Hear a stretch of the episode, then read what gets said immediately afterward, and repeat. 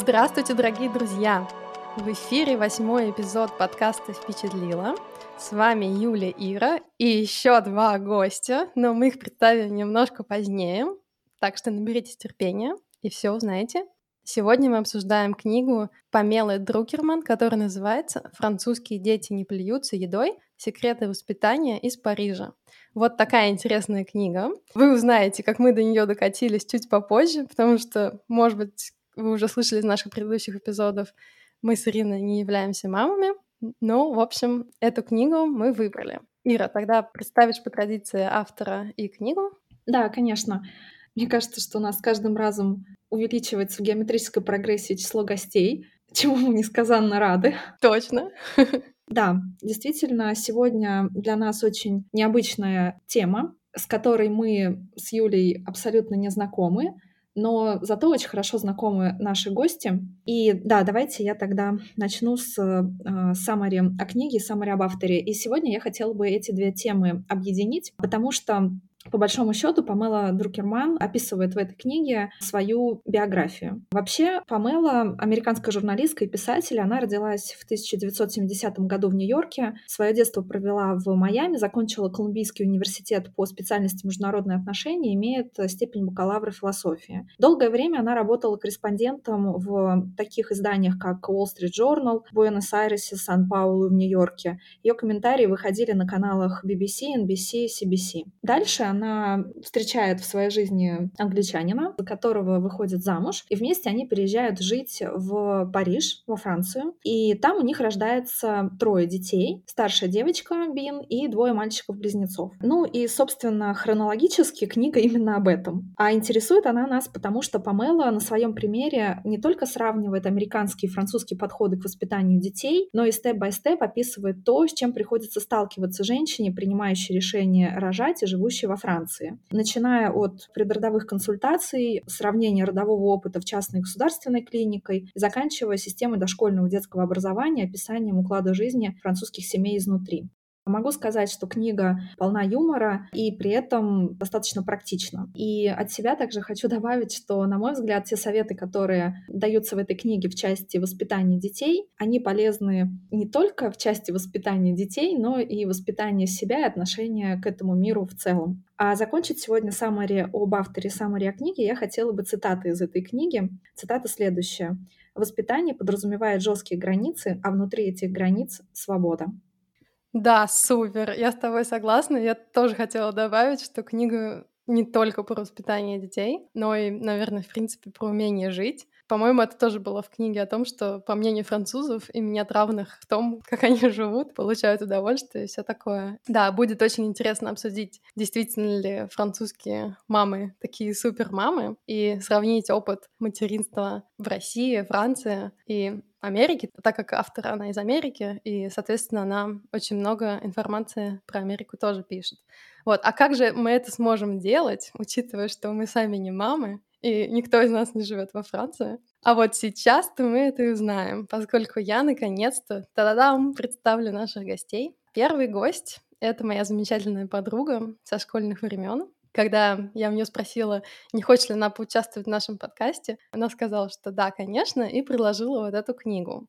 Мы с Ирой, как неудивительно, согласились. Недолго думая, причем. Да, я, конечно, немножко как бы сомневалась, согласишься ли ты, Ир, поскольку не думала, что, может быть, тебе будет интересна эта тема. Но, наверное, я тебе ее предпонесла так, что, о, да это будет про Францию, а ты ведь любишь Францию. И потом это культурные различия, это тоже такая интересная тема. В общем, да, Ира, к моей радости, согласилась, и да, мы эту книгу выбрали. Так, сейчас представлю Людмилу. Кроме того, что она моя замечательная подруга, она также юрист по первому образованию, как и мы с Ирой, начинающий маркетолог, вдохновляющий фотограф и человек, увлеченный домашним уютом. И, наконец, что самое важное для нашего сегодняшнего эпизода, она является мамой двоих детей, у нее девятилетняя дочка и сын, которому пять месяцев. А ее зовут Людмила Сапожкова. Привет, Люда! Поздоровайся с нами и поделись, как к тебе пришла эта книга. Привет, девчонки. Очень рада, что вы меня позвали. На самом деле, это была одна из многочисленных книг, прочитанных про детей, про воспитание. Такая uh-huh. инструкция по применению, когда приобретаешь ребенка, необходимо прочесть инструкцию. В общем, задалась я себе такой целью, и вот одна из книг была как раз именно это, и очень она мне понравилась, потому что легко читалась, были забавные моменты и очень легко применить на практике. Вот. Самое, наверное, главное, что оно не противоречит моему внутреннему видению на воспитание, на общение вообще, в принципе, с детьми, наверное. Угу. А ты сама нашла эту книгу или тебе кто-то ее посоветовал? Я сама, да, я как-то э, читала, по-моему, Джона Грея «Дети с небес», и, uh если не ошибаюсь, возможно, я у него в конце нашла вот рекомендации, такие вот книги, как вот «Французские uh дети не пьются едой», да, такое забавное uh название еще. Интересно было прочесть. Да, мне кажется, именно поэтому Ира тоже согласилась, когда она увидела название, она говорит, о, я тоже люблю, когда дети ведут себя хорошо, да, Ир? Да, да, Юля, для меня, э, ну как сказать, несмотря на то, что у нас с тобой нет детей, но понятно, что мы живем в мире, в котором Дети повсюду. других людей, и в, том, и, и в том числе детей. И да, по себе могу сказать, что действительно все они ведут себя по-разному, и не всегда это поведение всех устраивает. Очень дипломатично сказала. Вот, поэтому, а, когда Люда, да, предложила вот эту книгу, тем более с таким названием, то я вдруг поняла, что, наверное, в этом мире существует какая-то методика, система, которая позволяет воспитывать очень послушных и организованных детей. Вот, поэтому, да, мне она стала интересна в том плане, что просто захотелось посмотреть, а что же это за такая чудо, чудо-методика, потому что все мои знакомые у которых есть дети, обычно говорят, что, боже мой, это целый неуправляемый мир, с ними ничего невозможно сделать, пойди скажи им что-нибудь, они делают то, что хотят. И я думала, что этот мир просто в определенный момент сошел с ума. Но, прочитав эту книгу, поняла, что нет. Так, давай, наверное, представим э, следующего гостя. Да, да. Еще одна удивительная история о том, как и почему мы нашли нашего второго гостя. В октябре на мой остров приехала из Берлина моя прекрасная коллега Дарья Лаврентьева. Очень классно прозвучало «на мой остров». На остров, на котором я живу, да. Отлично. Да. И кроме того, что она моя коллега и друг, так она еще и любит наш подкаст. И я рассказала ей про нашего вот этого следующего героя, про эту книгу. И тут она мне говорит, а у меня есть подруга, которая живет во Франции и растит там двоих детей. А я ей говорю, так это же судьба, скорее давай мне телефон этой подруги. И таким образом мы нашли нашего второго гостя. Меня зовут Мария Булавская. Маша, привет! Расскажи нам немного о себе, пожалуйста, и где ты живешь, как, и, в общем, да, будем, будем рады с тобой познакомиться. Э, привет, Юля, Ира и Люда. Я очень рада быть здесь, и спасибо вам, что вы меня выцепили на мой первый в жизни подкаст. Да, я действительно знакома с Дашей. Я знакома с Дашей, с, мне кажется, с двухлетнего возраста. Сейчас мне 30, 39, так что вы примерно представляете, как мы с ней хорошо друг друга знаем. Да. дружбы, да. да, мы с ней встретились в Яслях в городе Новосибирске. Вот. И... Можешь еще я... потом тогда про свой опыт рассказать? Новосибирске тоже будет интересно. Ну да, я, я думаю, что наш детский опыт сильно отличается от того, что я здесь сейчас живу во Франции. Я живу во Франции уже 13 лет. Мгм. Переехала сюда совершенно случайно, потому что познакомилась с мужем, который оказался французом.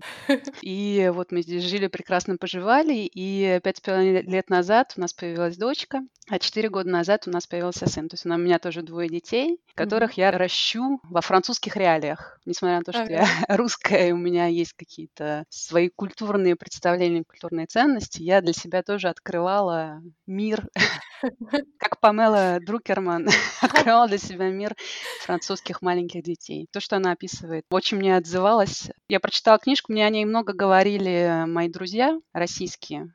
Угу. То есть ты э, слышала уже Я, слыш... я слышала угу. о ней, и когда ты мне сказал, вот мы будем по такой книжке делать подкаст, я говорю, ну все, я ее прочитаю.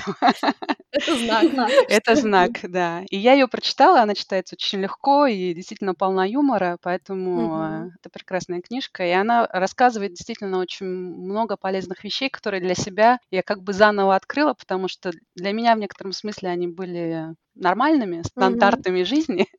А когда я прочитала книжки, я поняла, что она прям прекрасно так все разложила по полочкам. Со стороны действительно mm-hmm. ее можно применять практически как инструкцию, и а, это здорово.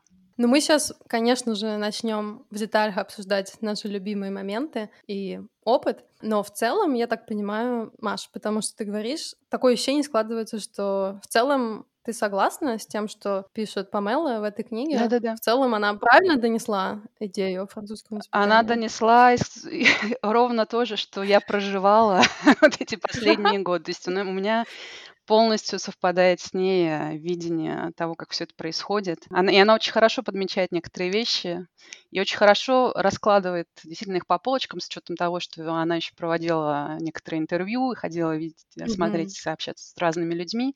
Это, это очень интересно, но совпадает полностью с тем, что прожила я. Ну что, тогда предлагаю начать. Да, мне кажется, уже надо переходить к таким более предметным моментам. У меня, наверное, такой будет первый вопрос. В этой книге Памела пишет, что во Франции французы как будто бы делают все случайно. То есть э, они сами не осознают, что есть какие-то правила, в соответствии с которыми они своих детей воспитывают. И то, что у них, например, дети после трех-четырех месяцев э, совершенно спокойно спят, не просыпаясь ночью, и Например, то, что они совершенно спокойно, по-моему, после двух месяцев начинают четыре раза в день по расписанию есть. Вот это все у французов происходит как бы случайно, говорит Памела в отличие от американской системы воспитания, где родители мучаются как минимум год, абсолютно теряя сон в это время, потому что дети просыпаются хаотично. Детей, как правило, как она говорит, в американской системе кормят по требованию, и вот эти две системы совершенно противоположны. Я хотела спросить, действительно ли так во Франции легко относятся к воспитанию, действительно ли там не фокусируют свое внимание на каких-то правилах, а по большому счету это некое такое общее место, по умолчанию понимаемое всеми французами, транслируемое в рамках э, семейного воспитания и таким образом передающееся из поколения в поколение. Вот, Маш, на твой взгляд, это так или... Да, это так. И это поддерживается на самом деле всеми, то есть знакомыми, возможно, всевозможными сайтами с, э, с тем, как растить ребенка. И для меня очень важно было то, что это поддерживается также педиатром, потому что когда ребенок рождается, то, ну, то есть мы не то, что проводим очень много времени у педиатра, но, по крайней мере, каждый месяц, в начале даже каждые две недели нужно проходить некий чекап, что все окей. И педиатр просто, наш педиатр, по крайней мере, он просто сказал, когда ребенок достигает 5 килограмм, он физиологически в состоянии спать всю ночь. Поэтому вы, как бы, родители, расслабьтесь. Это в каком возрасте происходит? Это зависит от детей, но я думаю, что к трем, к трем-четырем ну, четырем месяцам, угу. да, это, это происходит. Как раз к тому моменту, как и пишет Памела, что там к трем месяцам, когда мама выходит на работу во Франции, то ребенок спит по ночам. И это просто подход, который применяется всюду. Поэтому, когда ты там начинаешь говорить, а как же так, а он ночью голоден, нет, нет, нет, он физиологически способен спать ночью. И это подается еще с под соусом того, что, ну, под соусом, я думаю, что это правда, того, что это не только родителям от этого хорошо, но и ребенку от этого хорошо, потому что он спит целую ночь, и потом он днем гораздо более свеж и, и более способен получать удовольствие от жизни и продолжать развиваться. То есть у тебя, Мария, так и было? У тебя дети тоже спали с довольно раннего возраста всю ночь? Да, ну, с моей дочкой мне повезло, потому что она начала спать, когда ей было 8 недель, то есть ей не было еще двух месяцев, и она начала спать сама. Я ничего для этого не делала. Я не знаю, как так случилось. Вот они, магические французские гены. Да. Э, это да, но мне это даже мой педиатр, которая как бы говорила, что все дети должны к трем месяцам спать, ну, к 5 килограммам. Она сказала, что это нам повезло. А с мальчиком, с моим, с, с Антуаном, было это попозже. Он очень любил поесть, когда был совсем маленький. И поэтому он просыпался, он ел каждые три часа или каждые четыре потом. И в какой-то момент мы с мужем были просто такие уставшие, что мы, что у нас была моя дочка Люси, которой было полтора года, и, значит, тут родился Антуан. Я была в полном хаосе, потому что у меня был бронхит. Я так кашляла, что у меня как бы ребро треснуло. В общем, короче, у меня был, я, я была в ауте, вот. И мы в какой-то момент ночью э, были настолько уставшие, что мы перестали к нему систематически вставать. То есть мы просто слушали, лежали и понимали по его крику, то, что пишет тоже Памела в своей книжке, мы просто слушали его крик, понимали, он там как бы спадает, тогда он засыпал сам, а если он как бы не успокаивался, тогда уж мы к нему шли. И это наша усталость, она нам сыграла на руку в результате, потому что через три дня он просто спал как взрослый человек всю ночь, и это случилось где-то к четырем месяцам. Да, здорово. Я так поняла, что как это прекрасно, когда, как ты подтвердила, что в стране, во Франции, получается, да, это как бы норма, такое отношение к детям и к родителям одновременно, что у родителей должна быть вот эта своя жизнь, и считается нормальным, что дети должны привыкнуть спать, дети должны привыкнуть питаться по распорядку. И у меня такое ощущение, что вот в России такого нету, что у нас по многим вопросам как будто бы вот как с Америкой совпадает. Да, Людмила, да. Вот скажи, как с твоей точки зрения? Ну, вот как Маша говорит, конечно, это вообще для меня просто какая-то манна небесная, если бы малыш стал спать там с двух, с трех месяцев. Наверное, так и должно быть в каком-то сказочном, идеальном мире. У нас, наверное, более какие-то, не знаю, издерганные родители или больше система здравоохранения настроена так, что все лежит на родителях, на маме, и мама вся растрепанная, взъерошенная в обляпанном каком-нибудь халате, mm-hmm. бегает ночами, укачивает ребенка. Ну, как бы ко мне это, наверное, мало относится, но в целом ситуация по моему окружению, по друзьям и знакомым, то она вот приблизительно такая. То есть за редким исключением, когда родители вот именно ведут какое-то, ну, такое осознанное, спокойное такое отношение к ребенку, наблюдение больше. То есть это вот, наверное, редкость. Но а у тебя ну, получилось? Вот могу сказать, что мне, наверное, сначала повезло, а потом везение куда-то ушло, ускакало. Ну вот с дочкой, я не помню уже сейчас точно, как она спала, но мне не, не вспоминается каких-то таких тяжелых моментов. Я точно знаю, что она у меня просыпалась на одно кормление в 4 часа, и я спокойно ее кормила и спала и вот совсем не напряжно. А вот с сыном, сейчас ему пять месяцев, вначале он как раз вот как по книге спал, спа, сам мог спокойно переходить из одной фазы в другую, и было счастье, я такая думаю, господи, идеальный ребенок. Вот, а потом месяцем к трем что-то, я не знаю, сломалось в нем, видимо, и он стал всю ночь то требовать есть, то просто просыпаться в какой-то панике. И, в общем, постоянно приходится подходить. Стараюсь тоже, опять же, ну, брать паузу, смотреть, нарастает или не нарастает крик. Иногда уже устаю настолько, что просто кладу его рядом и так дремлю, лишь бы он только не сполз с кровати никуда. И он, в общем-то, успокаивается, но очень долго, долго, долго. Ему надо кряхтеть, сопеть, двигаться куда-то. В общем, ну, на самом деле сейчас пока, наверное, не совсем та ситуация, которую бы хотелось, вот, но как-то так вот. Напрашивается вывод. С девочками было легче. Я думаю, что это правда. Да, я тоже поддерживаю. Наверное, в этом что-то есть. Да, а я хотела бы подвести сейчас небольшой итог. А, сейчас мы обсудили один из выводов, который Памела делает в этой книге. Она обращает внимание на такую модель воспитания, которая включает в себе использование метода паузы. И я сейчас приведу цитату из книги Здравый смысл подсказывает, прежде чем ответить вопрошающему, необходимо выслушать вопрос.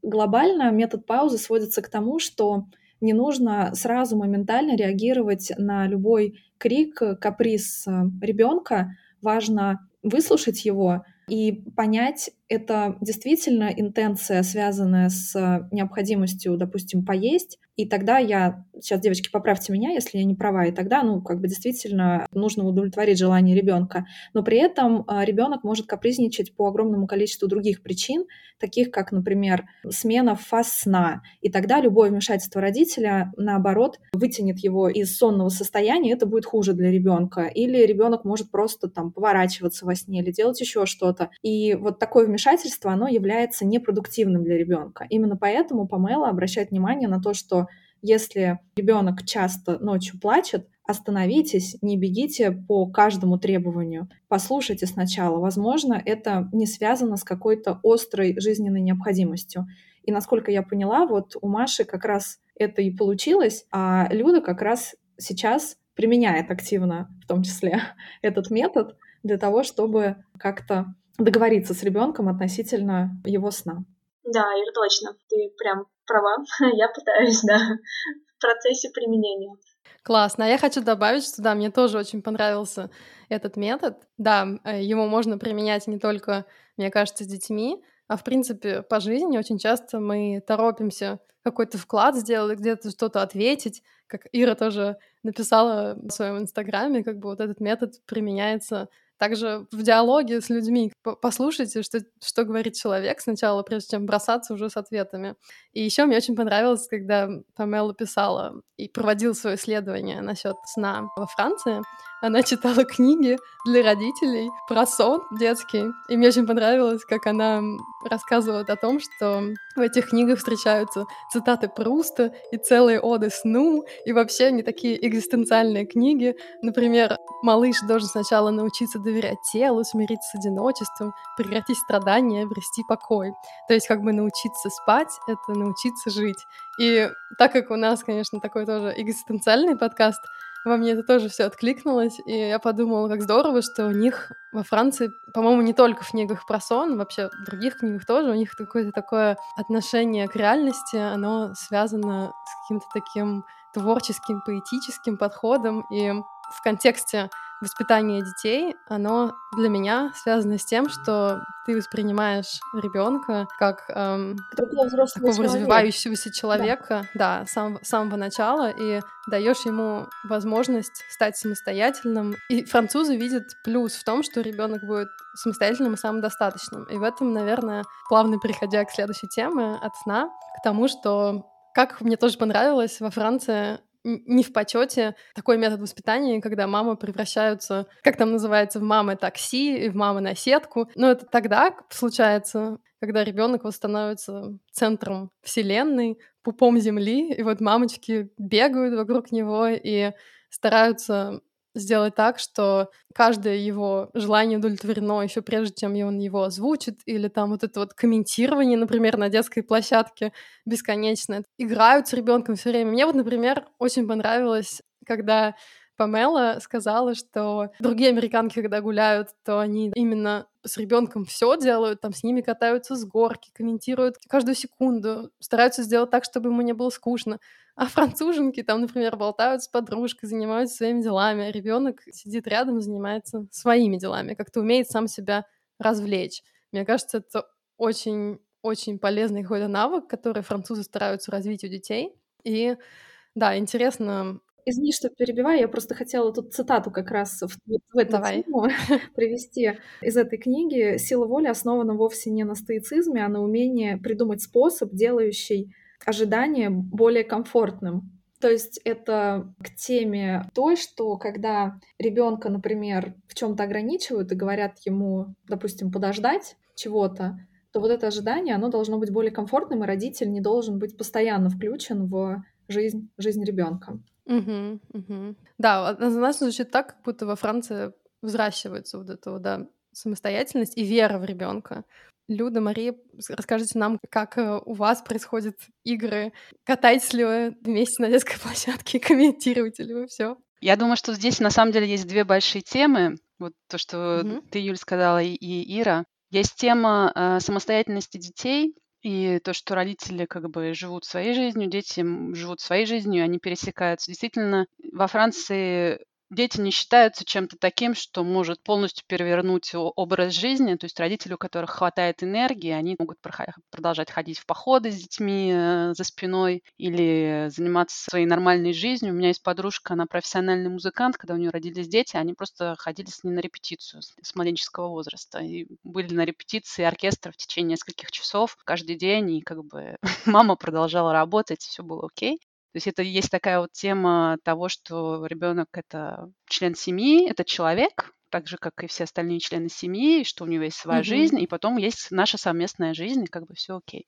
Есть вторая тема, тоже очень важная, и она для меня связана с, с большим культурным шоком, моим личным, связанной, и связанной с детьми, это ожидание. Во Франции, в французском языке слово для этого, оно, это глагол patienter, это значит в переводе на русский как бы быть терпеливым. То есть терпеть, ждать. Ждать — это быть терпеливым. Мгм. Вот. И во многих случаях мне приходится себя сдерживать, потому что я не люблю ждать.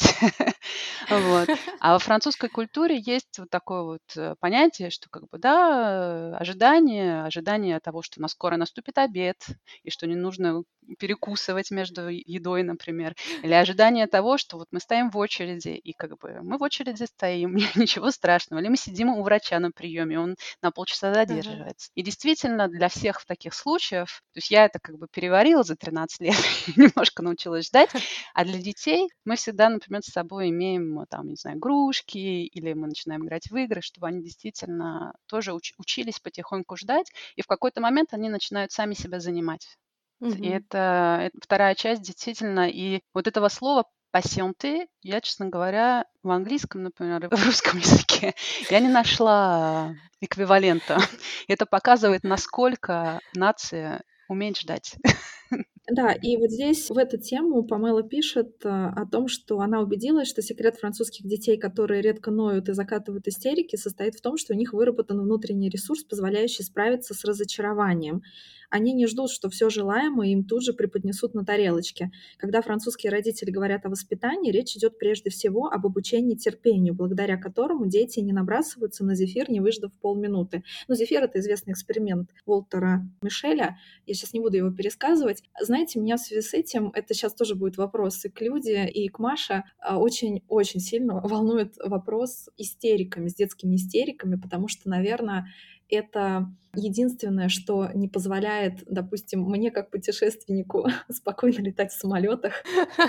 Человеку, который, ну, там, периодически встречается со своими друзьями, у которых есть дети, каких-то ресторанах или кафе совершенно спокойно туда ходить, потому что если вокруг есть дети, они будут обязательно а, кричать, подбегать к тебе, что-то требовать, куда-то куда отходить, залазить под стол, забирать твой шарф, забирать, не знаю, ложку, лезть в твою тарелку. И это все сопровождается периодическим отвлеканием родителей тебя от разговора, и если родители не реагируют, начинается истерика и крик. И вот это та картина, которую, ну, а про самолеты э, я вообще даже говорить не буду, когда дети просто постоянно в двухчасовом перелете кричат, это ужасно. И да, я начала вот про то, что дети очень часто отвлекают родителей и, соответственно, их собеседников от разговора. Если не получают желаемое, начинают истерить. Безусловно, это та ситуация, которая, ну, возможно, у меня, как у человека, у которого нет детей, она вызывает небольшой дискомфорт и иногда раздражение, потому что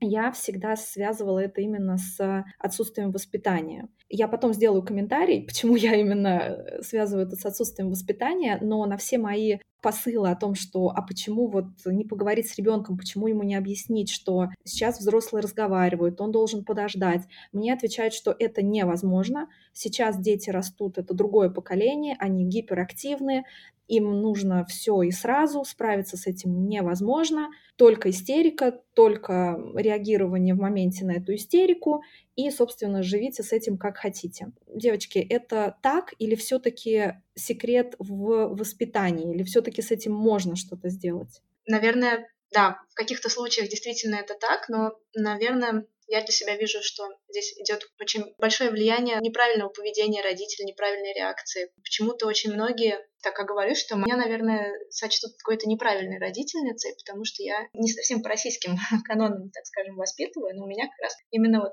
воспитание терпения, подождать и не выдергивать родителей из диалога, допустим. То есть как бы это само собой разумеющееся. Я, в принципе, сама настолько спокойная и терпеливая, что, наверное, глядя на меня, дочка по ней сейчас только могу судить, не имеет такой привычки, как вот закатывать истерики. И то есть если, когда ей спокойно говоришь, что Мариша, подожди, она, скорее всего, будет стоять рядом с такими глазами. Ну, когда, когда, когда это наступит секунда, когда время уделится мне, но как бы не будет влезать и, ну уж тем более закатывать истерики, это выше нее. Но в целом, думаю, что проблема именно не в детях, а проблема в родителях, которые видят детей как центром вселенной и позволяют им настолько бесконтрольно вести себя, не уважать ни своих родителей, ни окружающих, ничего. То есть, ну, я считаю, что это просто взрослые таким образом сами себе жизнь усложняют и потом как бы об этом рассказывают, что вот какие мы, я же мать, я же отец, сколько всего переносим, вот, хотя По-моему, дети не настолько, ну, как бы самодостаточные единицы с самого рождения, что, в принципе, по большому счету, я не вижу каких-то сложностей в воспитании. Надо просто, мне кажется, смотреть за ними и, ну, с интересом, с любопытством, в общем, наверное, самому быть более спокойной, и они будут терпеливыми. То есть, а вот ситуации с когда выходит из-под контроля, то я думаю, что это проблема неправильного отношения родителей к своему статусу, что ли, и к их детям. Я полностью согласна с Людмилой. Есть только одно но, так моя, моя дочка была еще недавно совсем маленькой. Совсем маленькие дети, у них нет понятия времени, они не понимают слов «потом», сначала, потом, через несколько минут. Но к двум с половиной, трем годам у них э, это осознание времени происходит, а у них мозг развивается настолько, что они понимают, они начинают понимать это. И вот в это время можно начинать с ними общаться на тему того, что нужно подождать, не нужно перебивать взрослых, и нужно просто повторять, повторять, повторять, повторять много раз, пока это не станет у них просто привычкой. Но для меня тема истерик, она довольно, она во мне откликается, потому что когда родился Антуан, Люси было полтора года, и э, ей было очень сложно воспринять это новое существо у нас в семье. У нее начался период, когда она просто билась в истериках иногда по часу, не переставая на ровном месте дома, по вечерам, по утрам, когда ей было угодно. И в этот момент сделать было совершенно ничего невозможно, что она просто не понимала, что с ней происходит, у нее там мозгу что-то переклинивало. Единственное, чем я ее успокаивала, это мне тоже наш педиатр рассказал, я брала крепко в охапку, она отбивалась от меня, а потом через некоторое время у нее тело расслаблялось, и истерика прекращалась. И вот такого рода истерики, я думаю, кроме как э, пониманием и, э, и любовью и, и большими обнимашками, ну, кроме как этим никак не, не погасить. Угу. Поэтому я думаю, что даже и дети в самолете, для меня это тоже больная тема, потому что даже сейчас, когда у меня есть свои дети, я все равно ненавижу детей, которые в самолете себя плохо ведут. Вот, еще я тебя прекрасно понимаю, Ира. Даже для детей в самолете имеет смысл тоже различать. То есть детей до, до двух, двух с половиной лет, они просто, ну, они просто не могут совладать со своими чувствами иногда. А если как бы это дети позже, то это уже скорее, да, родителей. Ну, не то, что вина, а воспитательный эффект от родителей. Да, Маш, спасибо большое. Ты как раз предвосхитила мой уточняющий вопрос. Я как раз хотела спросить, а что же вы тогда делаете, ну вот вы как родители, для того, чтобы эти истерики не случались? И, ну, как я слышу, это сложно, но в целом с этим можно справиться. И справиться получается через какой-то разговор, тактильный контакт и, в общем, через вот определенную коммуникацию. Знаете, я тогда хотела, наверное, тоже поднять э, очень интересную тему, связанную с тем, что в рамках этой книги Памела обращает внимание на тот факт, что во Франции отношение к маленьким детям такое же, как к взрослым людям, которые абсолютно все понимают. Она пишет о том, что французские мамы начинают общаться с ними как с полноценным человеком и членом семьи, даже в тот момент, когда ребенок еще находится в животе у мамы. И дальше, по мере их взросления, неважно, сколько ребенку лет, ему постоянно что-то объясняют, рассказывают, делают это доходчиво. И у французских родителей нет ощущения того, что ребенок в свои несколько месяцев не в состоянии что-либо понять.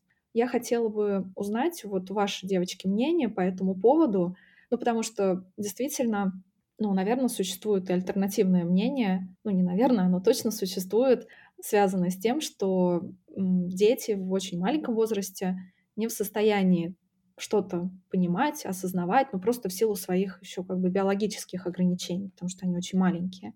На ваш взгляд, правильно ли поступают французы? Есть ли в этом целесообразность? И не тратится ли таким образом время зря, и делаете ли вы что-то подобное? Есть такое дело, что действительно это общий подход разговаривать с детьми, как со взрослыми людьми. Разговаривать с детьми, когда они еще в животе, я думаю, что это позволяет больше мамам и, и папам тоже создать связь с ребенком, то есть это больше для родителей полезно, чем для детей, потому что дети и так слышат голоса в любом случае. А потом, когда они рождаются, туда имеет смысл действительно рассказывать, и то, что пишет Памела, то, что делала я, и то, что, опять же, о чем нам говорил педиатр, и даже родители моего мужа, они говорят, что вот, когда вы что-то делаете с ребенком, просто говорите, что вы делаете. Таким образом, он как бы понимает, он слушает голос, и он начинает таким образом также понимать слова и связывать их с действиями. То есть это имеет большой смысл. А по поводу того, что он что-то понимает или не понимает, я думаю, что нам на сегодняшний день не хватает данных на эту тему. Были эксперименты, я не помню, в, в этой книжке Памела говорит о них или нет, были эксперименты с несколькомесячными детьми, делали эксперимент оптический, когда что-то падало или не падало, и смотрели за реакцией детей, и было понятно, что дети в 4-6 месяцев, они уже понимают гораздо больше, чем на самом деле взрослые думают, что они понимают. Так что я, я думаю, что дети понимают гораздо больше, но только они не могут говорить. Нам сложно понять, только в виде экспериментов можно пытаться что-то понять. Но говорить с ребенком это в любом случае, я думаю, только приносит пользу. Я здесь, наверное, могу привести вот только свой пример. Конечно же, я не помню себя в очень маленьком возрасте, но я прекрасно помню себя маленькой девочкой, которая летала вместе с родителями на самолете. В то время мы очень много летали в Украину, и я помню, как каждый раз, сначала в автобусе, который нас вез в аэропорт, а потом в аэропорту и в самолете, родители мне очень часто и очень долго объясняли, как себя нужно вести в самолете, и при этом они это говорили не в такой форме, что Ира, можно то или нельзя то, в каком-то там приказном тоне со словами нет или делай или не делай. Мне всегда вкладывали в голову, что рядом вокруг меня огромное количество людей, каждый из которых может себя чувствовать хорошо или плохо. И если я буду как-то кричать, то, возможно, у человека, сидящего рядом, болит голова, и ему станет от моего крика еще хуже. И я помню, вот эти слова на меня очень маленькую произвели очень большое впечатление, и я так не хотела, чтобы людям вокруг из-за меня было плохо, что старалась действительно не доставлять какой-то дискомфорт. Я к тому, что, наверное, действительно, может быть, это, конечно, зависит и от ребенка, но, на мой взгляд, говорение и отношение к ребенку как к другому равноправному человеку, который способен воспринять любую коммуникацию, оно дорогого стоит, и ребенок на это откликается. А эксперимент, который приводит Памела в книге, он связан не со световыми восприятиями, а она, по-моему, говорила о том, что брали двух, трех или четырехмесячных деток, показывали им какую-то детскую постановку, в которой был какой-то герой, главный, и у него было два вспомогательных героя. Один из этих вспомогательных героев помогал этому главному герою подняться наверх, а другой постоянно его сверху скидывал. И после того, как детям показали вот эту постановку, детей попросили выбрать одного из вот этих двух вспомогательных героев. И подавляющее большинство деток выбрало именно вот этого положительного вспомогательного героя, который помогал главному герою. И отсюда ученые сделали вывод о том, что вот эти крохи в своем несколько месячном возрасте уже в состоянии понимать вот эти морально-этические различия в поведении каких-либо персонажей. И это как раз подтверждает факт, что дети очень многое понимают и, и воспринимают. Да, хороший эксперимент. А я хочу еще перейти, раз уж мы начали говорить о том, как французы относятся к детям как ко взрослым, мне еще было интересна вот эта тема про то, что написано в книге, как французы считают, что ребенок должен обязательно не только говорить спасибо и пожалуйста, но также и здороваться. Да, очень интересно. Говорить здравствуйте и до свидания, да.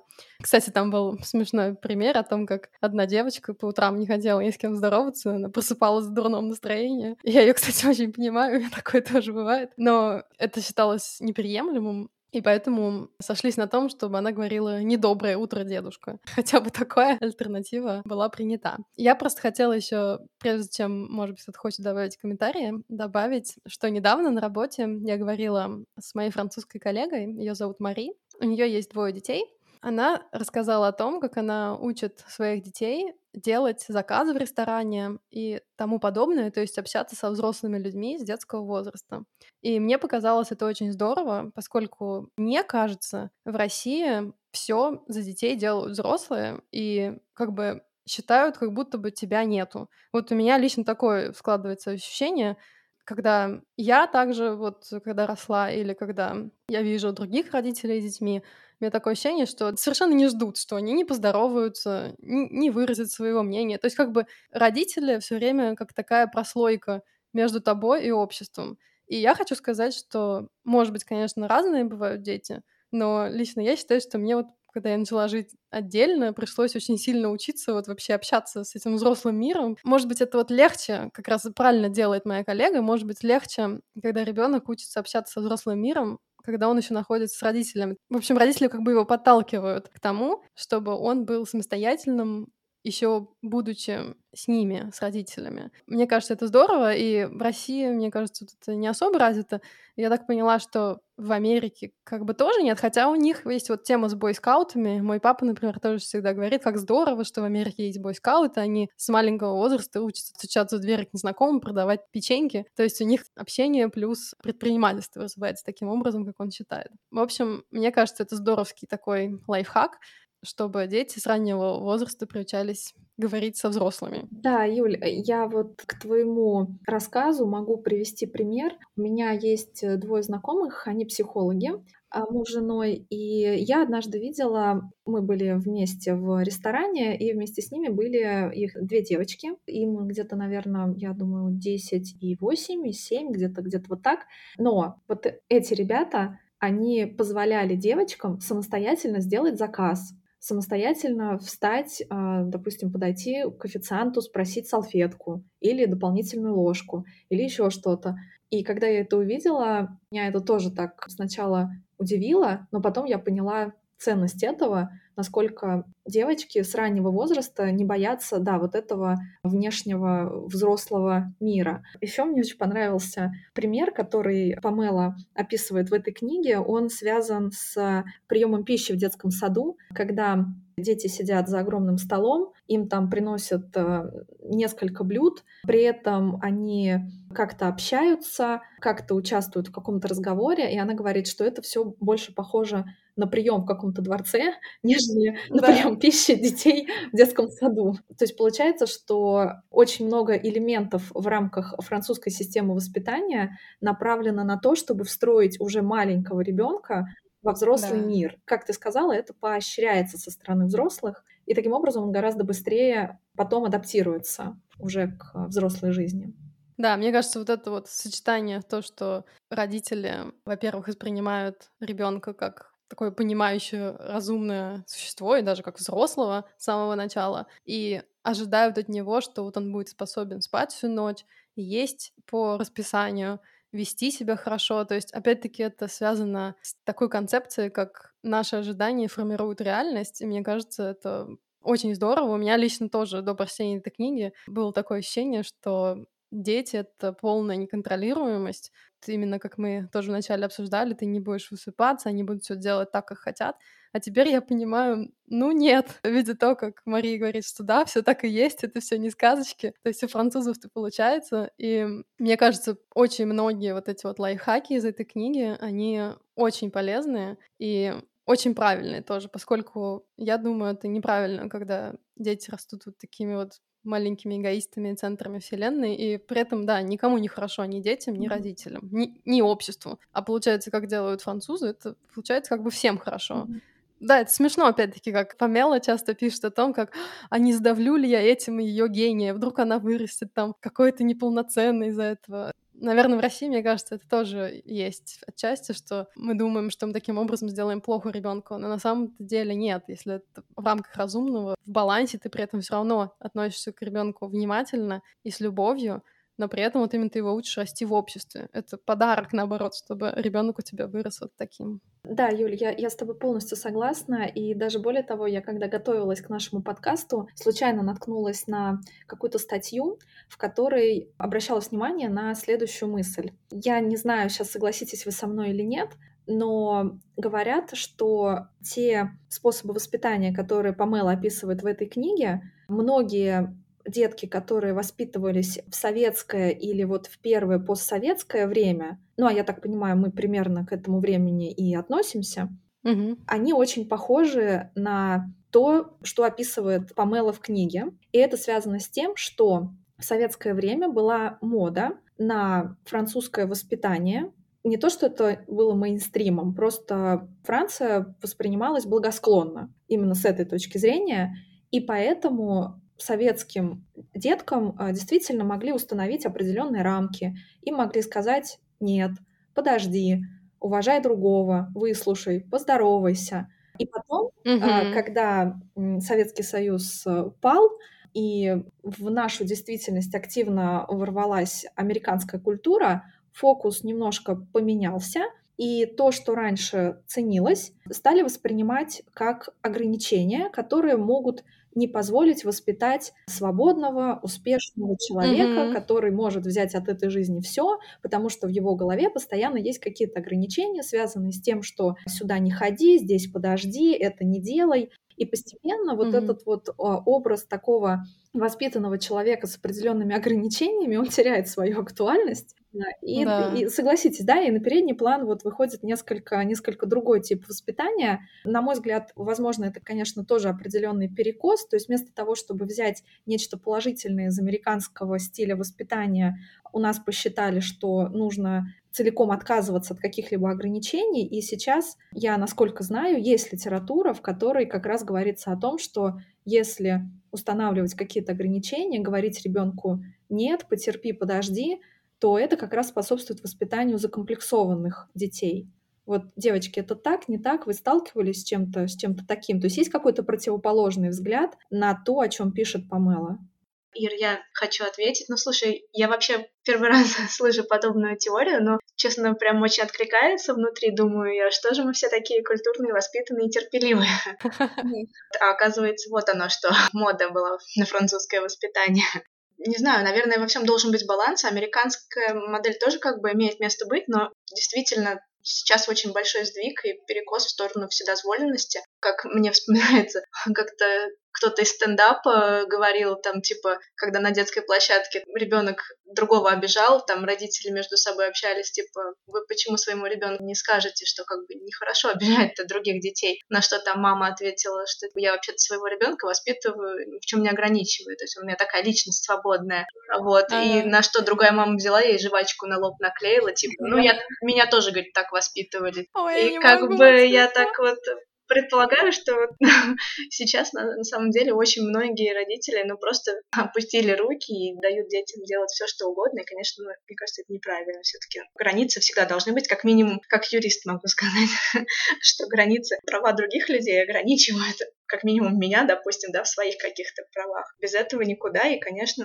дети тоже должны это понимать. Наверное, с тех самых пор, как они начинают вообще, в принципе, что-либо понимать, не подавлять своих, в первую очередь, родителей, допустим, да, опять же таки у родителей своя жизнь, ну и, естественно, другие члены общества, там, на детской площадке, взрослые, в магазине, ну, везде, где угодно, то есть должны вести себя более сдержанно и терпеливо. Американская вседозволенность, наверное, и вот это вот не сделать своего ребенка каким-то загнанным, да, или еще что-то такое. Я с этим не согласна. Считаю, что это, наверное, перебор. Маш, а ты что думаешь? Я совершенно согласна с тем, что должны быть границы. И это, кстати, очень важная тема в книжке по поводу границ и по поводу присутствия свободы внутри этих границ. Потому что эти границы как раз должны быть выставлены таким образом, чтобы остальным, всем остальным было хорошо жить, и также, чтобы ребенок просто не убился, например, вот, вставлять какие-то разумные границы. И э, внутри этих границ, я думаю, что это самая важная часть, что внутри этих границ, которые четко определены, поставлены, разумные, ребенок может делать все, что угодно. И именно здесь, я думаю, секрет того, что он не забитый, не стеснительный, а он действительно может проявить себя. И я думаю, что это очень важно. И границы, которые выставляются, это границы, связанные с другими людьми. Действительно, так же, как ты говорила, Юр, про то, что тебе родители говорили, как себя вести в самолете, это вот именно о том, вокруг есть люди, они могут себя чувствовать по-разному, и ты можешь как-то влиять на их состояние, поэтому веди себя спокойно, веди себя так. Я думаю, что эти границы также имеет смысл выставлять позитивной форме, а не в негативной. Так, чтобы ребенок не чувствовал запрета, а чувствовал понимание того, как себя нужно вести, а дальше он свободен делать все, что угодно. Вот. И это очень важно. Да, это, это важно. Я тоже сейчас подкреплю цитатой из книги. Смысл ограничений не в том, чтобы стеснить ребенка, а в том, чтобы создать предсказуемую, понятную среду для него. Рамки нужны, иначе ребенок ощущает себя потерянным, они придают уверенность. В качестве тоже примера из книги там рассказывается о том, как одевается на улицу маленький ребенок, и мама говорит ребенку, дома можешь одеваться как угодно, хочешь летнюю рубашку зимой, пожалуйста, но как одеться на улицу, решаю я. То есть это вот очень такой, на мой взгляд, показательный пример того, как выставлять эти границы, не ограничивая ребенка внутри рамок. Да, Юль, ты хотела что-то спросить? Да, я просто хотела добавить, что да, мне очень понравился тот факт, что в границах вот этих рамок французы позволяют детям быть свободными, в том числе и совершать шалости, как у них есть понятие вот этой маленькой да, да. шалости. А, во-вторых, да, я тоже хотела с тобой согласиться.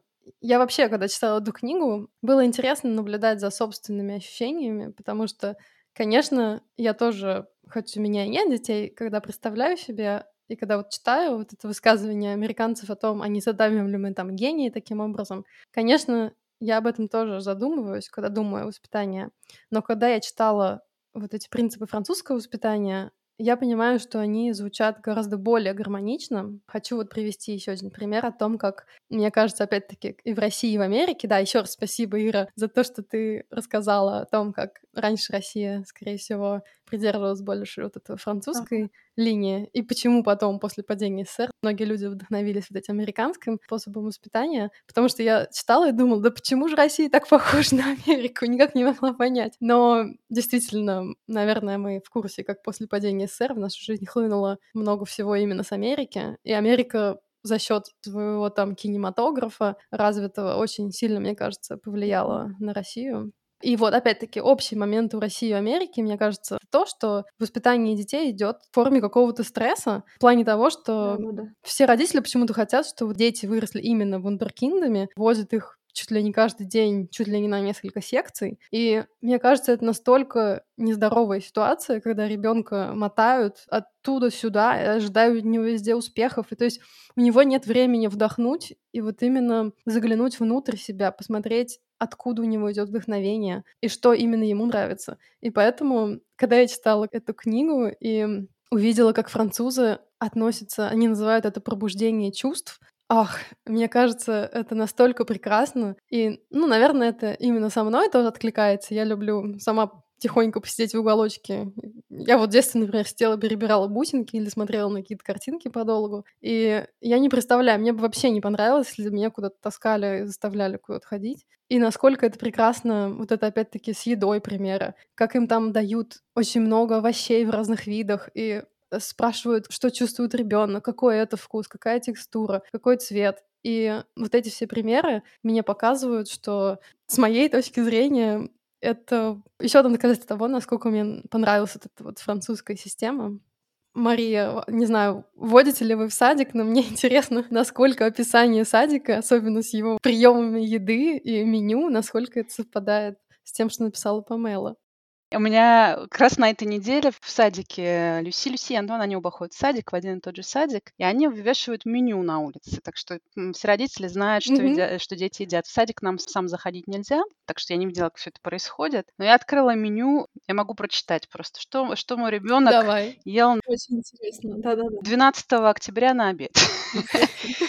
Значит, он поел э, зеленый салат э, с козьим сыром и томатами, Мгм. свинину в апельсиновом соусе, Какая красота.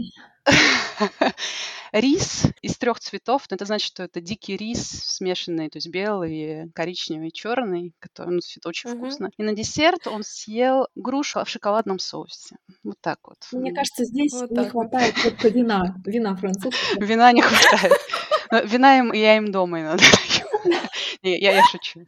А я уже готова была поверить. А я, кстати, тоже не удивилась бы, да. Нет, на самом деле я им даю пробовать вино, я как бы я окунаю палец в стакан, Ага. но вкус они пробуют. Сегодня мы зашли в магазин, и моя пятилетняя дочь увидела улиток а, в продаже, ну, улиток, Мгм. которые едят. Она сказала, мама, я хочу купить улиток. Я говорю, окей. Мы купили улиток, мы их приготовили на обед. И она их попробовала. Она их попробовала, сказала, что да, она немножко попробовала, но, пожалуй, больше она не будет.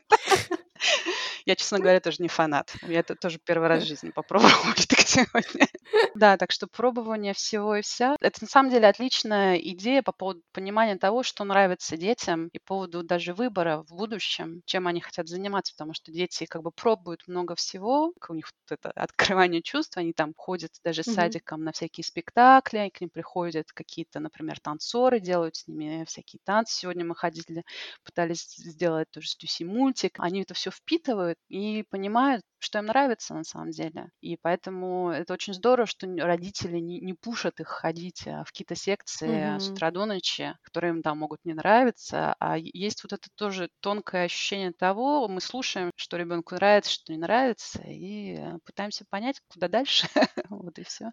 Мгм. Да, я хотела небольшой комментарий сделать. Есть в психологии такое понятие, как эйдетическое восприятие. Это восприятие всего вокруг, каких-то явлений, вкусов, людей, животных, птиц первый раз и возможность ребенку сформировать свое собственное мнение.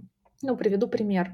Я помню, как э, в детстве на каком-то, в общем, празднике дома, который устраивался, выложили бутерброды с красной икрой. И я первый раз увидела эту икру. И мне показалось очень странно, что хлеб, на нем какое-то масло, сверху икра. И перед этим мне никто не рассказывал о том, что, ну, сказали, что это икра, но не сказали, какой у нее вкус и вообще, что это такое. Единственное, что я знала, что это такое праздничное блюдо. Я попробовала ее первый раз, и могу сказать, что мне жутко не понравилось. Просто какие-то соленые шарики. На что хочу обратить внимание? На то, что, очевидно, если бы перед этим мне рассказали, что это блюдо являлось, ну, по крайней мере, на тот момент деликатесом, очень дорогим, которое вот э, готовится специально по каким-то праздникам, и к которому такое отношение, и оно должно восприниматься как вкусное, возможно, я бы не сформировала свое собственное отношение к этому блюду. Но поскольку у меня не было вот этого предыдущего бэкграунда и тех мыслей, которые мне заложили родители, я смогла сформировать свое собственное мнение по этому поводу. И мне кажется, именно вот об этом типе восприятия пишет и Памела в книге, и вот рассказывала Маша.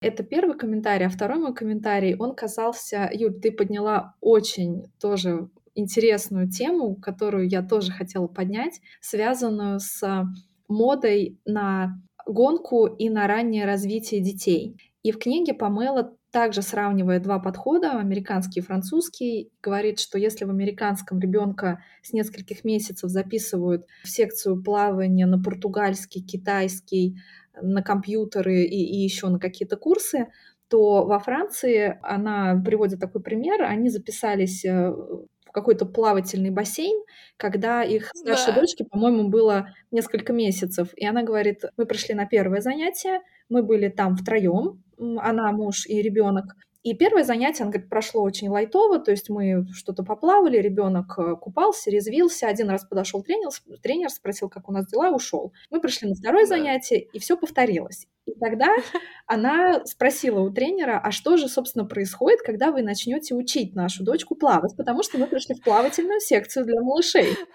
На что тренер сказал, что вообще-то детей учат плавать гораздо позже, когда они достигают там, по-моему, может быть, трех, четырех или, может быть, даже больше лет. А в начале, они, еще раз напомню, пришли, когда я был несколько месяцев, а в начале ребенок просто должен привыкнуть к воде, понять, э, нравятся ли ему эти ощущения, побыть в этом состоянии и вот получить фан. И второй пример, который Памела тоже приводит в книге, он связан с тем, что французских детей до школы не учат читать. Они учат буквы, но они не умеют э, читать, пока не в семилетнем возрасте не пойдут в школу. И это тоже связано с вот этим французским подходом, основанным на том, что ребенка не нужно перегружать, он должен свыкнуться с вот этой грамматикой, с вот этой речью, и только потом уже можно переходить э, на какие-то более, более сложные формы. Но при этом, как пишет Памела в своей книге, их учат э, другим софт-скиллам, таким как умение анализировать, умение самоорганизовываться. И дальше Памела пишет очень интересную фразу о том, что, наверное, все французские мыслители учились анализировать и критически мыслить еще в детском саду. Ну, потому что мы же знаем, какое огромное количество известных философов подарила нам именно Франция. И в связи с этим у меня тоже вот, э, Люда, Маша, к вам вопрос относительно того, а что же вы думаете по поводу вот этих двух подходов? Вот этого американского, согласно которому ребенка нужно подковать как можно раньше во всем во всем. В этом тоже есть, согласитесь, рациональное зерно. Либо вот в этом французском, когда ребенок должен в чувственном подходе, да, да, да, да, интуитивно, ну, как-то эмоционально воспринимать этот мир, понимать, что ему нравится, что не нравится, учиться уже можно в более позднем возрасте. Могу сказать про себя, что я как бы придерживаюсь более интуитивного подхода. Как раз-таки не загонять ребенка в какие-то там жесткие рамки, там, пять секций в неделю, с утра обязательно, там, не знаю, чтение, музыка, спорт и все на свете. Мы ходим в одну секцию и в школу, но при этом у нас немного дисбаланс с мужем в этом направлении. Он, наоборот, считает, что необходимо максимально загрузить ребенка, потому что именно сейчас, именно в этом возрасте дети наиболее восприимчивы и впитывают всю информацию, поэтому надо прям читать с утра до ночи, ходить в школу, и еще желательно парочку языков освоить. На что я говорю, Женя, как же так, как, как же детство? Я полагаю, что ребенку не нужно столько много секций, развивашек. У нас вот в России приняты всякие бэби-клубы, бэби там что-то еще, плавание с нуля месяцев, азбука с, с нуля месяцев и все в этом роде, там, воспитай Эйнштейна. Я не придерживаюсь этого. Я люблю сама, в общем, заниматься с детьми, и мы в игровой форме осваиваем и буквы, и цифры, и чтение. Пошли мы в школу, не умея читать, но решила слоги, и, в общем-то, ей ну, несложно было дальше осваиваться. Она не была перегружена какой-то лишней информацией. И какое-то рациональное, наверное, зерно есть, что в детском возрасте можно большему научить, больше дать, но как бы не хочется, чтобы это было чересчур. Я вот пока не нагружаю. Да, Люд, спасибо. Я, кстати, от многих своих тоже знакомых, у которых есть детки, слышала, ну, не знаю, к сожалению или к счастью, но именно вот тот подход, о котором э, говорит твой муж. И более того, я понимаю, что многие родители, придерживаясь именно вот этого фокуса на активное развитие детей, они по этому поводу испытывают колоссальное чувство вины в тот момент, когда они сами не могут совсем справиться, не успевают детей отвести на эти многочисленные курсы, на которые они их записали, сами мучаются из-за того, что им нужно не знаю, там учить ребенка музыкальной грамоте, просто потому что в музыкальной школе им дали домашнее задание — выучить ноты, вот, при этом никто в семье эти ноты не знает. А в музыкальной школе провели просто вводную лекцию и не, не посчитали необходимым именно провести занятия по научению ребенка этому. Вот. И мне кажется, что такой подход к жизни, он отравляет не только жизнь ребенку, но и многим родителям, заставляя их необоснованно испытывать чувство вины. Ну, то есть глобально я правильно ли услышала, что в целом, если ребенок не был с утра до вечера загружен 150 кружками, это никаким образом существенно не влияет на его развитие и способность э, дальше адаптироваться в рамках школы к школьной программе и, и учиться дальше. Ну, нет, конечно, никак. Я не знаю. Ну, у нас в этом плане как бы все нормально. Мне кажется, наоборот, если перегрузить ребенка, то это может вызвать отторжение, в принципе, к всем либо каким-либо образовательным процессам. И я вообще очень, честно говоря, так отношусь щепетильно к этому времени, которое необходимо родителям затрачивать на эти всевозможные секции. Это ведь надо там сидеть и ждать ребенка, ну, либо с книгой, либо, я не знаю, чем это время занять. В общем, я не испытываю ни, никакого чувства вины, но мне просто лень самой даже мотаться в эти миллион секций. И, в общем-то, наверное, это тоже еще такая небольшая причина, по которой я этого до сих пор не делала. Ну и не вижу какой-то особой потребности в этом. То есть как бы развитие абсолютно нормально, и мы даже, наверное, может быть, в чем-то и опережаем тех детей, которые ходили с двух mm-hmm. там лет различные там развивашки и прочее. И уже к своим семи годам ненавидят процесс обучения, все, что с ним связано. Да, да, мне кажется, самое главное, вот я так считаю, что вложить в ребенка мысль о том, чтобы он любил учиться, в принципе, по жизни. Ну, как сказать, любознательность, любопытство, то есть, чтобы вот он не утратил это любопытство на всю свою жизнь. Школа есть школа, но именно чтобы он был жаден до других каких-то знаний и мог найти источники, их почерпнуть, то есть как бы не обязательно для этого куда-то ходить здорово mm-hmm. чем-то вдохновиться или встретить какого-то вдохновляющего человека или книгу там и задаться целью дальше в этом направлении, допустим, развиваться. Ну, как бы это вообще совсем другое, нежели какие-то mm-hmm. вот эти 100 секций и прочее, прочее. Mm-hmm. Маша, поделись французским, да, опытом, очень тоже интересно. Я тут совершенно не могу не согласиться. В этом плане школьная система образования французская действительно мне тоже очень импонирует, и она полностью отвечает тому, что сейчас только что сказала Людмила. Я когда пришла на первое родительское собрание класса и дочки, нам учительница рассказала, как проходит их день, чем они занимаются и так далее. И потом она сказала, ну, как бы мы здесь, наши задачи учителей, это детский сад, ну, это школа, которая с трех до пяти лет. Наша задача учителей просто привить детям желание учиться и быть любопытными. Как бы все остальное нам совершенно не важно. Я аплодирую. Да, и, да. Я тоже аплодирую, потому что это очень отличается от того, например, что я в своей жизни чувствовала, когда я была в детском садике, это было совершенно не про то. Мои дети пока маленькие, то есть несмотря на то, что Люси там 5 лет, можно начинать уже думать о том, чтобы ее куда-то отдавать. Но мы ленивые, как вы поняли, тоже. Но и э, я думаю, что когда она захочет куда-то, сейчас я, у нее, например, у нее спрашиваю, так я сама играю на скрипке, на пианино, я люблю музыку, я у нее спрашиваю, хочет ли она заниматься музыкой. Она говорит, да, мы с ними слушаем всякие разные музыкальные произведения, они начинают узнавать ноты, инструменты и так далее, ну просто в качестве игры тоже в машине или дома. Пока что вот пока она не выявила желание сказать, вот, мама, я все, я хочу, я не буду ее толкать этим заниматься. И я думаю, что это очень важно, и это перекликается с тем, что сказала Людмила, очень важно детям давать время на себя. Я думаю, что они, когда играют сами с собой или там занимаются чем хотят, когда им как бы скучно, и они там начинают что-то делать, они прислушиваются к себе и начинают делать то, что им нравится. И это возможность, это такой скилл к себе прислушиваться, я думаю, что он очень важен дальше по жизни, а не, не гнаться там за какими-то успехами или делать 10 тысяч дел в одно и то же время, а именно понять, что тебе надо, с чем ты счастлив, и этим и заниматься. Я думаю, что французская система в этом плане очень хороша.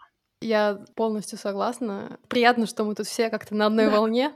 Или, может быть, да, было бы, может быть, интереснее, если у нас были разные мнения, но так уж сложилось, и это здорово, что мы находим взаимопонимание, находясь на разных континентах и в разных условиях жизни. Хотя мы все, может быть, да, выросли какой-то похожей системе, там, советской, постсоветской. Да, я хотела добавить, что, да, с моей точки зрения тоже, опять-таки, если американцы и русские также, все хотят, наверное, чтобы ребенок вырос, ну, если даже не гением, то каким-то творческим человеком, в хорошем смысле этого слова, не обязательно, может быть, там каким-то артистом или ученым, но умеющим видеть прекрасное, да, что-то сделать, какие-то идеи, чтобы у него были, потому что это ценится в обществе. Но опять-таки, да, как интересно, что если у американцев подходят именно кружки какие-то, то вот сейчас как Маша сказала, мне кажется, именно так творчество зарождается, когда человек умеет изнутри это поднять, а если он перегружен этим внешним потоком, извините, какое творчество? Это просто в него информация впихивается.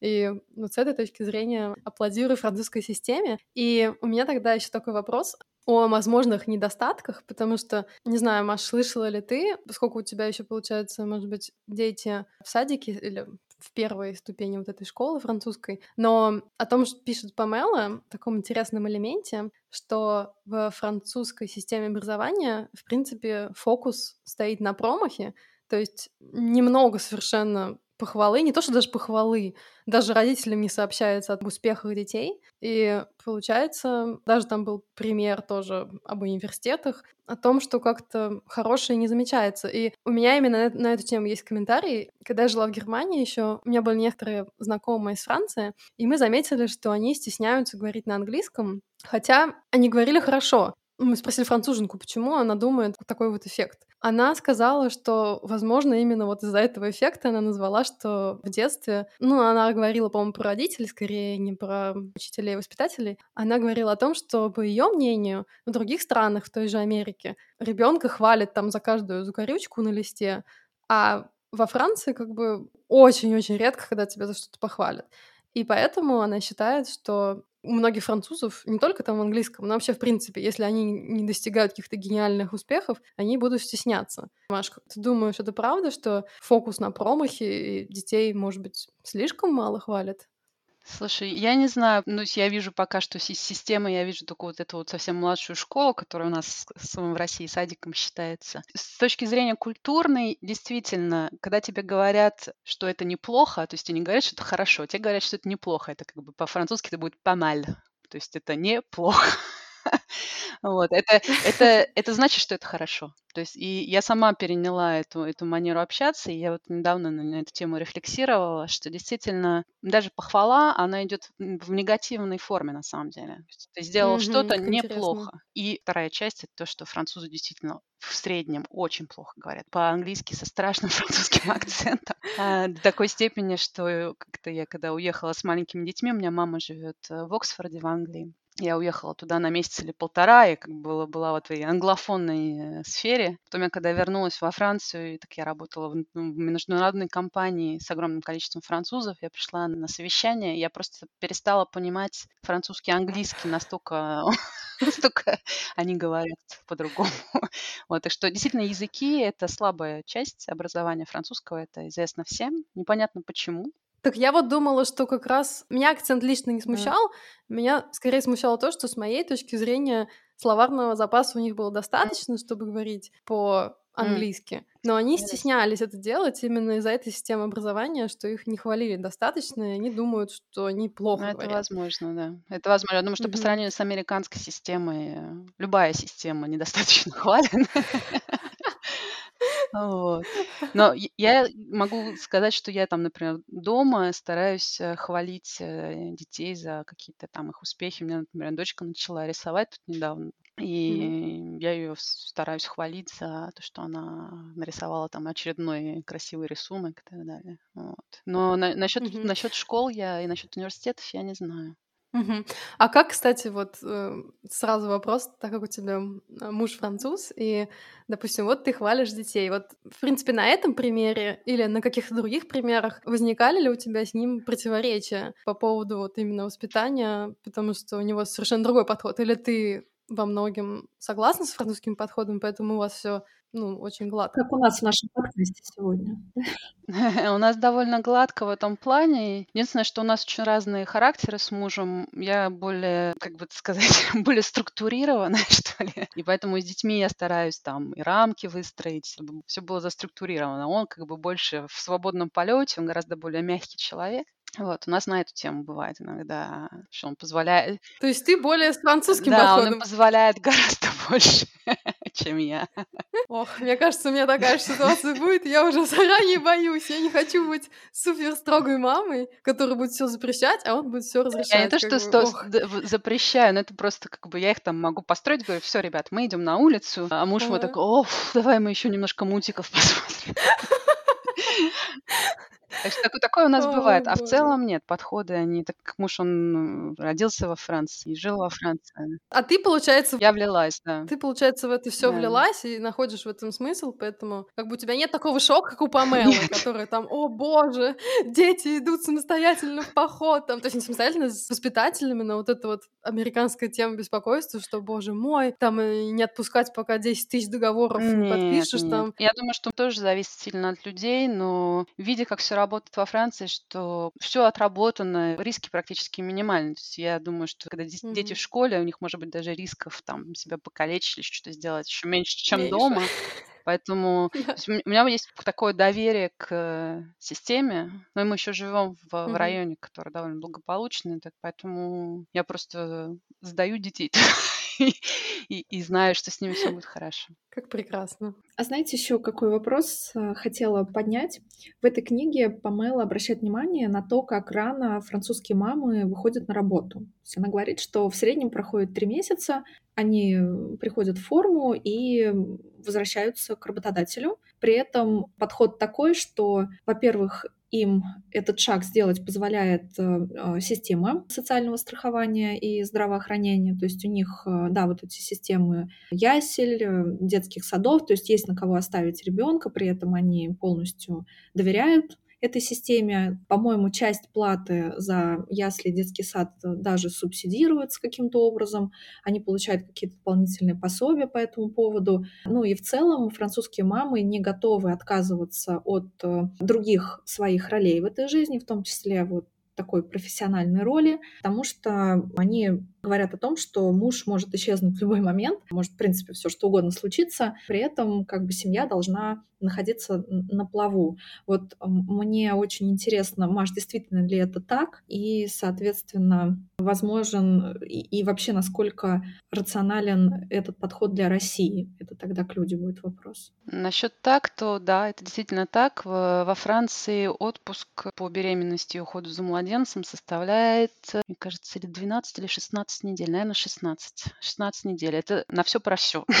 То есть обычно берут отпуск за 4 недели до предполагаемой даты рождения ребенка. И э, то есть через 12 недель после предполагаемой даты, это получается даже меньше, чем 3 месяца, мама, да. мама должна выйти на работу, иначе она может не выходить на работу, но оплачиваемый отпуск на этом заканчивает. То есть обычно что происходит, то что там мамы когда они понимают, что они беременны, они начинают копить отпуск. Так во Франции довольно большой отпуск годовой, который там обычно между, между пятью и семью неделями в год. Вот они начинают копить отпуск, и они его берут в придачу к отпуску по уходу за ребенком. Да, даже это декретным отпуском сложно назвать, потому что это очень маленькое. Но есть возможность э, как бы юридическое сказать, что я буду сидеть со своим ребенком до его трех лет, вот, при этом как бы за тобой оставляют рабочее место, но никаких денег ты не получаешь. Но через три года ты можешь вернуться на свою работу. Я думаю, что этим пользуются все меньше и меньше женщин. Во Франции еще такая страна интересная, потому что если посмотреть на поколение, например, родителей моего мужа, то очень много женщин ну, практически, я не знаю, наверное, процентов 70, нужно посмотреть статистику, но больше половины точно не работали вообще. То есть они только всю жизнь занимались детьми. Вот. А если посмотреть на наше поколение, то понятно, что большинство женщин все-таки работает. И, соответственно, никто действительно не хочет э, терять ни в чем, ни в зарплате, ни в опыте, и ни в чем, чтобы иметь возможность жить дальше. И логика по поводу того, что действительно муж э, может исчезнуть в какой-то момент по разным причинам, она очень разумна, потому что действительно это может случиться, и потому что количество разводов э, совершенно огромное, количество семей, которые ты встречаешься с другим мужчиной, у которого свои дети и так далее, такое количество таких семей тоже очень большое. Поэтому всегда лучше полагаться на себя, да. И мой опыт был такой, что у меня был печальный опыт после родовых депрессий э, оба раза. Второй раз мы ее поймали очень быстро, потому что я уже знала, что со мной случается. Но, то есть это мне поз- позволило, на самом деле, выйти на работу позже, потому что я была просто на больничном. Но в целом, да, обычно по 3-4-5 месяцев и, и хоп, потому что дети же уже спят в этот момент. Удобно, да. Вот. А я хотела коротко добавить еще, что когда я читала эту книгу, у меня сложилось впечатление, что не только потому, что хочется вот этой самостоятельности, что муж может исчезнуть в любой момент, но потому, что француженки очень ценят тоже роль быть сотрудником компании, быть работающим человеком, и вот это вот доставляет им удовольствие, а общаться с коллегами, быть самореализованными. Вот это лично мне нравится мотивация, хотя лично я поняла так, что во Франции как бы может быть, с моей точки зрения, небольшой перекос, потому что ну, мне нравится тоже, что дети там ходят в садик, и у них там вот эта социальная сторона развивается, но одновременно это здорово тоже, когда есть возможность, может быть, у мамы не работать, заниматься дома детьми. То есть, мне кажется, это зависит от человека. Кому-то хочется самореализовываться и работать, а кому-то, может, хочется заниматься домом и детьми. Это... Конечно. Это очень сильно влияет э, на человека. Во Франции в этом смысле как бы особо, особого выбора нет. Если ты хочешь получать доход, то тебе приходится выходить обратно на работу. Это, наверное, во многих странах mm. так. Ну, если там муж не зарабатывает каких-то mm-hmm. астрономических денег, или ты не наследница, то, понятно, тебе тогда придется выходить. Но у меня такое ощущение, что во Франции не только из-за этого, что у них там типа такое тоже давление, что это скучно, если ты сидишь дома, тогда ты как такая наседка. Это, это так? Или, или мне так показалось? Только... Нет, я также знаю женщин, которые оставались дома до трехлетнего возраста детей, женщин моего возраста. Угу. И с учетом того, что во Франции детей рожают поздно, и угу по очереди там через год-полтора они выходят. То есть у тебя, получается, иногда бывает, что там ты сидишь полтора года с ребенком, у тебя новый ребенок появился, ты еще три года mm. сидишь. То есть иногда получается большие перерывы в рабочем, в рабочем графике. Но женщины, которые mm-hmm. это делают, это их, это их выбор, и его все уважают. Mm. Ага. То есть не смотрят на а, них нет, косо? Нет, нет, здесь и... ни на кого косо не смотрят. Нет. Э, да, Юль, я как раз об этом и сказала, что здесь акцент в том числе на желании француженок сохранять в себе многочисленные роли, которые у них были, ну, в том числе до рождения ребенка. Uh-huh. И, на мой взгляд, вот, допустим, сейчас, Люд, может быть, ты меня скорректируешь, что в России это как раз, возможно, немножко другой подход. То есть, э, что я вижу вот по своим знакомым, наоборот, поощряется именно желание женщины взять вот этот трехгодичный отпуск. Ну, давайте так, вот что, что я вижу объективно. Uh-huh. Если у женщины карьеры, она там занимает какой-то очень высокий пост, то условно она выходит на работу, там, не знаю, через несколько дней после рождения ребенка. Я могу сказать примеры своей там предыдущей работы. Была одна руководительница, которая вот в пятницу ее все видели на обеде с животом, а в понедельник она пришла без живота. Ого. Сейчас очень короткое замечание, просто мне очень понравилось из книги, как французы, которые тоже поддерживают стремление женщин выйти там на работу достаточно рано, по российским меркам, но как вот это вот замечание, по-моему, кто-то был из их политики, которая вышла на работу, ладно, у тебя, Ир, вообще экстремальный пример, там, по-моему, через, может быть, там неделю или две, и французы это не одобрили. Они посчитали, что это слишком рано. Мне вот это тоже понравилось. А второй пример могу привести из текущего банка тоже была одна руководительница, которая родила, а на следующий день у нее было назначено какое-то совещание, и там просто все сказали, что, конечно, перенесем, ничего страшного, на что она сказала, нет, никакое совещание мы переносить не будем, и, в общем, явилась на это совещание. Вот, а, ну, это, это как бы ситуация, понятно, с теми, кто не хочет, а, видимо, терять какие-то должности, но если мы говорим о подавляющем большинстве женщин, то, на мой взгляд, как раз предпочтение отдается именно достаточно длительному отпуску по уходу за ребенком, то есть это все три года, которые предоставляются. И, возможно, как я тоже вижу, это связано с тем, что в России вот этот популярен американский подход к воспитанию, когда все, абсолютно все мамы, которые меня окружают, говорят о том, что когда рождается ребенок, наступает тихий ад и ужас, потому что все твои, не знаю, 100, 120, 150 процентов времени посвящены полностью ему, Сначала потому, что он совсем маленький, ничего не может, потом потому, что ты должен его водить в кучу кружков секций, и, может быть, даже они начинают такое активное образование ребенка не потому, что они сами этого хотят, а потому что вокруг них такое количество людей, которые начинают эту активную, активную образовательную программу, и в какой-то момент эти бедные мамочки понимают, что они могут просто оказаться в аутсайдерах. Вот эта постоянная гонка, она приводит к тому, что большой отпуск, в этот отпуск мама ничего не успевает, кроме как заниматься ребенком. По факту у нас загнанная мама, загнанный ребенок, там сотрудник, который три года не был на работе, он приходит с огромными круглыми глазами, не понимая, как бы, что за это время произошло. Вот. Ну, в целом, есть такой взгляд на, на эту картину. Люд, можешь поделиться тогда вот своим видением и своим опытом да, Ир, конечно. Я согласна с тем, что ты говоришь. Конечно, подавляющее большинство, ну, сидит в отпуске все три года. Но тут, наверное, больше зависит не от принадлежности какой-то культурной, а просто больше такое мировоззрение женское. И наверное, не так много у нас каких-то интересных работ, и, во всяком случае, в моем окружении мало кто, да нет таких даже, наверное, в принципе, кто торопился бы выйти из декрета. За исключением, наверное, да, вспомнила одной девочки, которая со мной училась, тоже юрист, и у нее достаточно активная, в общем, работа, и она вот полтора года вышла первый раз, и вот второй раз, наверное, тоже планирует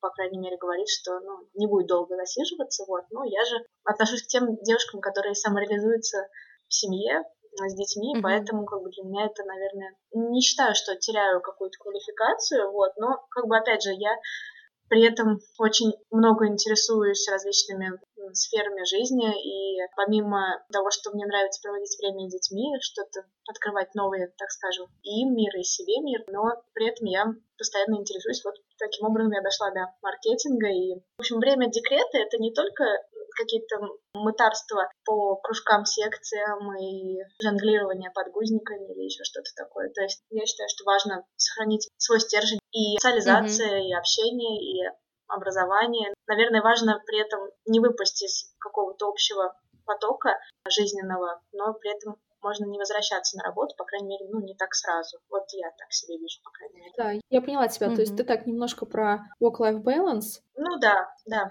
Можно понять там ту женщину, у которой действительно очень интересная работа, и ей не хочется что-то да. упустить, и тогда она, да, принимает решение, ну, достаточно рано выйти, и, соответственно, если, ну, у тебя там какая-то просто, да, рутинная работа, то время mm-hmm. декрета можно использовать как время для каких-то развития новых скиллов, возможностей, даже, может быть, там какого-то бизнеса своего. Да, да абсолютно.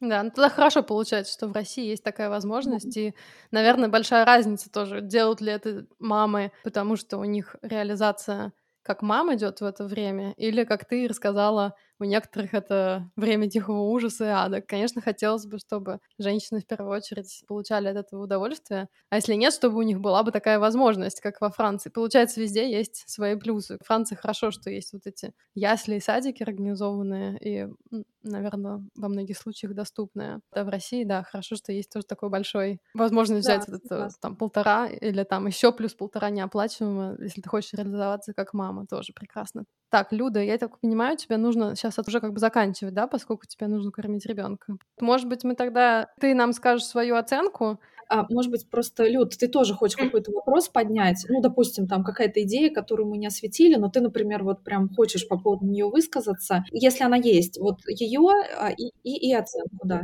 Да, могу сказать, у меня эта книга больше всего эмоций вызвала по поводу садиков, то, что Памела пишет. Я не ожидала, на самом деле, что наши русские садики очень похожи с французскими, и для меня это было таким открытием, на самом деле. Почему-то у нас повсеместно считается, что детские сады — это вот что-то такое не очень хорошее, место, куда дают детей либо малообеспеченные, либо от какой-то безысходности. Для меня вот время, проведенное ребенком в саду, было одним из лучших, наверное, вообще в моей в ее жизни. И мне очень понравилось, как Маша сказала про питание. На самом деле, просто слюнки потекли. И я прекрасно вспоминаю, вот как я когда приходила в садик, тоже в группу нельзя было заходить, но в общем коридоре было вывешено меню, и я каждый день смотрела, и такая думаю, так, надо бы мне тоже это приготовить, и вот это, и вот это, и там постоянно свежие салаты, и разные-разные блюда тоже, в общем, нашей традиционной кухни, но тоже очень разнообразно всякий раз. Всегда меня это восхищало. Оказывается, Класс. что во Франции такие же муниципальные сады. В общем, очень удивило меня это. А еще один момент по поводу того, что Памела пишет о том, что нужно научить детей принимать разочарование чем-либо. То есть mm-hmm. дети не могут быть счастливы, когда они получают вообще все, что только пожелают. Я как бы настолько с этим согласна, и, наверное, для меня это такой болезненный момент, потому что вокруг многочисленные родственники, которые заваливают не только эмоциями, но и какими-то материальными вещами моих детей. Допустим, дочь увидела какую-то рекламу и просто заикнулась о том, что ей бы хотелось там какую-то вещь, как тут же там бабушка подрывается, и у нее это все появляется. А я как бы не очень все это поддерживаю, потому что, ну, считаю, что теряется ценность вообще, ценность вещей, ценность какая-то каких-то эмоций, получаемых ребенком. На самом деле достаточно не просто теперь уже объяснять дочери о том, что, допустим, мы дома поели вкусно, и поэтому сейчас, допустим, я говорю, как бы я хотела зайти в кафе и взять кофе, но я не буду. Она такая, почему? Ты же можешь. Я говорю, ну, наверное, я это лучше сделаю потом, когда мне будет более, более яркие эмоции. А сейчас я и так уже вроде как вкусно поела и попила. И для нее это на самом деле не совсем понятно такие моменты. В общем, а книга в целом очень понравилась. Наверное, по моей личной шкале я бы ей поставила девятку за то, что она читается очень легко, с юмором, и действительно такие лайфхаки, которые хочется тут же начать применять. Я считаю, что они прям реально действуют, работают. Спасибо, Люд, за твое участие. Мы понимаем, что тебе нужно сейчас да. уходить. Спасибо большое. Пока-пока. Пока. Пока-пока. Да, я тогда, наверное, хотела Маше тоже переадресовать э, этот вопрос. Может быть, было что-то, что зацепило, откликнулось, но что мы на что мы не обратили внимания до настоящего момента. Я думаю, что, что это смешная часть книжки, но она меня, это меня тоже поразило в какой-то момент, когда дети начали приносить из школы выражения, которые я не понимала. В книжке есть такое выражение, я ее читала по-английски, да. поэтому я не знаю, перевели ли его в русском варианте на, перевели на, на русский. Как, кака. Кака, да. По-французски это звучит как абудан. Будан — это типа сосиски что-то, то есть как бы вы понимаете, о чем речь. Да. Когда моя дочь принесла это из садика, я была в полном непонимании, что это вообще такое. То есть у тебя ровно да, так у меня, у меня случился полный клин, и слава богу, что мой муж, он француз. Вот. И он мне объяснил, что это на самом деле очень интересно с точки зрения лингвистики, потому что есть э, целый набор выражений, вот как абудан это самое распространенное, которое живет в детских садах. То есть оно живет там, дети его используют, а после этого, когда они там переходят в старшие классы, они перестают его использовать. И потом дальше, когда они взрослые, они тоже его не используют. Но когда новые дети приходят в школу, они как бы учатся этому выражению дальше и снова его приносят. И поэтому все люди его знают, но используют его только в детских садах. И, и это, это очень смешно и очень занятно. Да. Но у вас это тоже такое же отношение, как и в книге, что это дозволенная да, такая это маленькая шалость. шалость. Да, это дозволенная шалость, ага. и мы обычно все вместе смеемся, потому что сейчас мой сын в этом году пошел в тот же детский сад, и он тоже ее принес, и иногда он ее распевает громко на улице, вот, и мы все смеемся. Ну да. Как народное это творчество народное такое творчество. получается. Да. Детский фольклор такой. Который да, живет в садиках. живет. Да. В целом, я думаю, что мы обсудили все, все основные пункты, Основные которые там идеи, были. да? Да. Так, ну что, тогда будем все Да, оценивать тоже да, сейчас, да? давай. Я-. Да, я тоже, пожалуй, ценю эту книгу на, даже на десятку, потому что я была в восторге от этого легкого юмора. А многие моменты я себе выписывала и смеялась по пять минут над ними. И также от той пользы, которая привнесла книга в мою жизнь, поскольку, как я уже заметила, у меня по-другому сложилось впечатление о воспитании будущих детей. Уже гораздо меньше страхов по этому поводу, потому что понимаешь тоже, кто должен быть главным в этой семье. И, наверное, когда складывается в голове какое-то представление, наверное, как мы уже сказали, у многих российских и американских мам такой вот хаос в голове и ощущение, что да, будет очень сложно. А вот это французское представление, что ты веришь, что у ребенка получится, и вот многие какие-то такие психологические моменты, которые перекликнулись со мной. В общем, большое спасибо этой книге. Я с гораздо меньше страхом и ужасом смотрю на будущее с этой точки зрения. Вот, поэтому, да, десятка. И кто следующий? Я бы ей поставила девятку. Десятки... Десятки книжка должна быть очень-очень хорошей. Э, Я ей поставлю девятку за отличные наблюдения, за структурирование того, как действительно происходит воспитание детей во Франции. Я думаю, что это что прекрасно, что было сделано, за то, что она пошла и сделала дополнительные усилия и дополнительные исследования и интервью, помимо своего собственного опыта. И, конечно, для родителей, для будущих родителей, то, что эту книгу можно использовать как некую инструкцию, это ее очень большой-большой плюс. Так что твердая девятка. Я бы поставила тоже книге девятку. На самом деле я влюблена в эту книгу, я от нее в восторге.